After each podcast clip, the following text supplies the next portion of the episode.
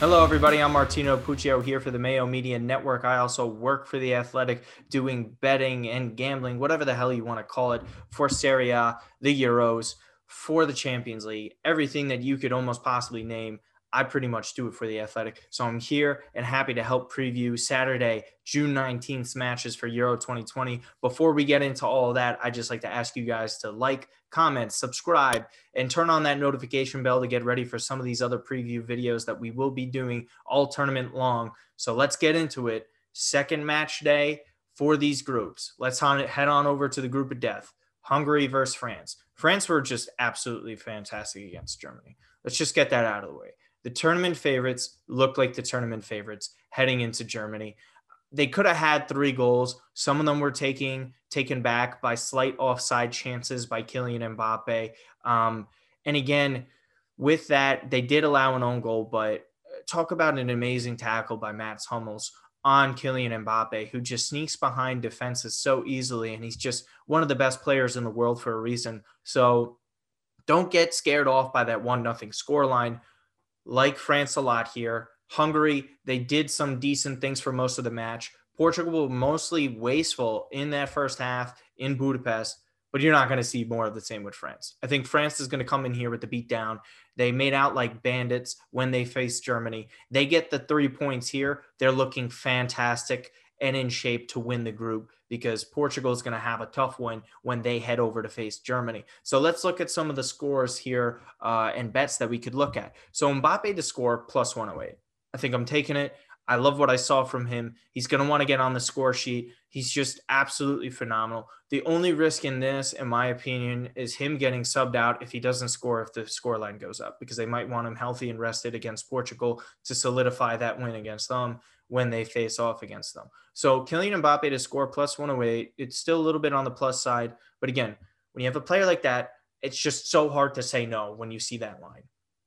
And heading over to both teams to score, we're going to go with no for minus 177.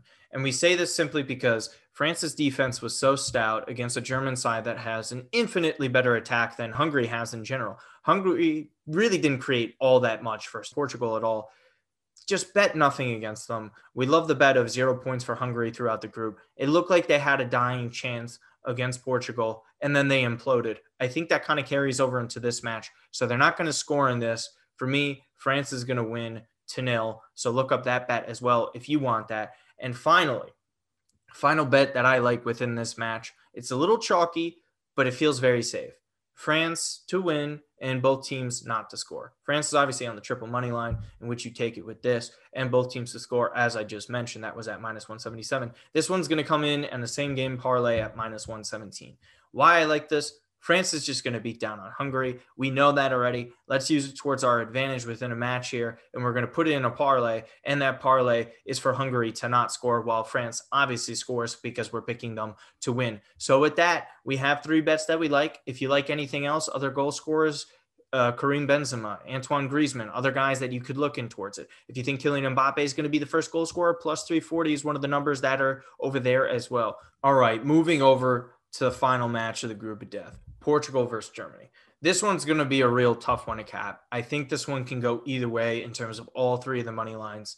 I thought Germany played okay against France, but France were clearly on another level, which we think in general. For Portugal, they kind of continued that trend of struggling out of the gate. We talk about England all the time not doing so hot out the gate. Portugal is another one of those countries, but they scored three goals regardless if one was a penalty, regardless if there was a deflection involved. They were creating chances. And as the match went on, after those subs were made by Fernando Santos, you saw a different side in Portugal. Maybe you see Diogo Jota not start in this one because he was a pretty wasteful player. And Diogo Jota is just not someone that you could rely upon at this point because some of those confidence issues can carry over into the next matches. And if we have some concern about a player, we're just going to stay away from him, right? Because it's just the better best way to go is to be a safe better in this. And for me, kind of staying away from him. If he does start, then we could have another conversation with that. But if a player like an Andre Silva were to eventually get a start within this match, then I kind of like and would lean towards Portugal. But again, Wait for those lineups to come out. We'll see it on Twitter at the same time. Germany did some good things, right? When their substitutes came on last game against France, you could see a little bit of that. Toni Kroos still played a solid match. Mats Hummels, although he allowed that own goal, he still did enough to save a goal where they kept Germany in that match one nothing on one of the best tackles you'll ever see against Kylian Mbappe. It was truly magnificent. Both teams to score though. We know Germany could get a little desperate, and we know what it takes for a team to get into the next round is that they need points. Yeah, they'll probably get those three points against Hungary, but if they can get anything out of this, I think they're going to be pressing forward and eventually scoring. Same thing with Portugal because it is a group of death. They already got Hungary, they got three goals up on it, but they're going to have to play France in the final game. So I like both teams to score in this one at minus 129. But again, if you like something to go down with a side to win with this, so you look at the triple money line, we're going to stick with the same game parlay. Both teams to score, yes. And Portugal to win the game is at plus 525.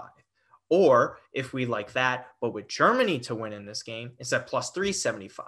You can go and put down a draw if you'd like to, but that isn't that much fun. Is it really? We like to pick winners in this, but again, your money, if you want to feel safe going in a certain direction, then you do that. Portugal's already coming in as the underdog in this, and I think it's a hell of a bet to go in and take. Listen, this one is going to be tight throughout the entire match. Don't be shocked if it does end up in a draw. But if you want some juice and if you want some money to win, these are some of the bets you could look at. But for me, the safest one in general is both teams to score at minus 129. All right, let's get into it. Final match of the day on Saturday, June 19th, Spain versus Poland. Spain, we're feeling pretty confident about them. Lackluster finishing performance as we could have expected from Alvaro Morata and Spain. Let's call it what it is, right? They dominated possession, had some real key chances, could not finish them. Sweden's goalkeeper Robin Olsen was fantastic in this, and a lot of uh, AS Roma fans had hands up in the air because they'd never seen anything like that from him on the club level. Players play different when they're playing for their country, and he's just one of those guys, as was highlighted in that match. Um, listen, disappointing result for Spain. Sweden was always going to be a tough game. They played it, tightened it throughout, absolutely compact. Spain was holding at 1.90% of the possession. But that's a great thing, right? Because you have a lot of the ball, you're going to have a lot more chances. The only issue with that is this if you don't score, all that possession means absolutely nothing, right?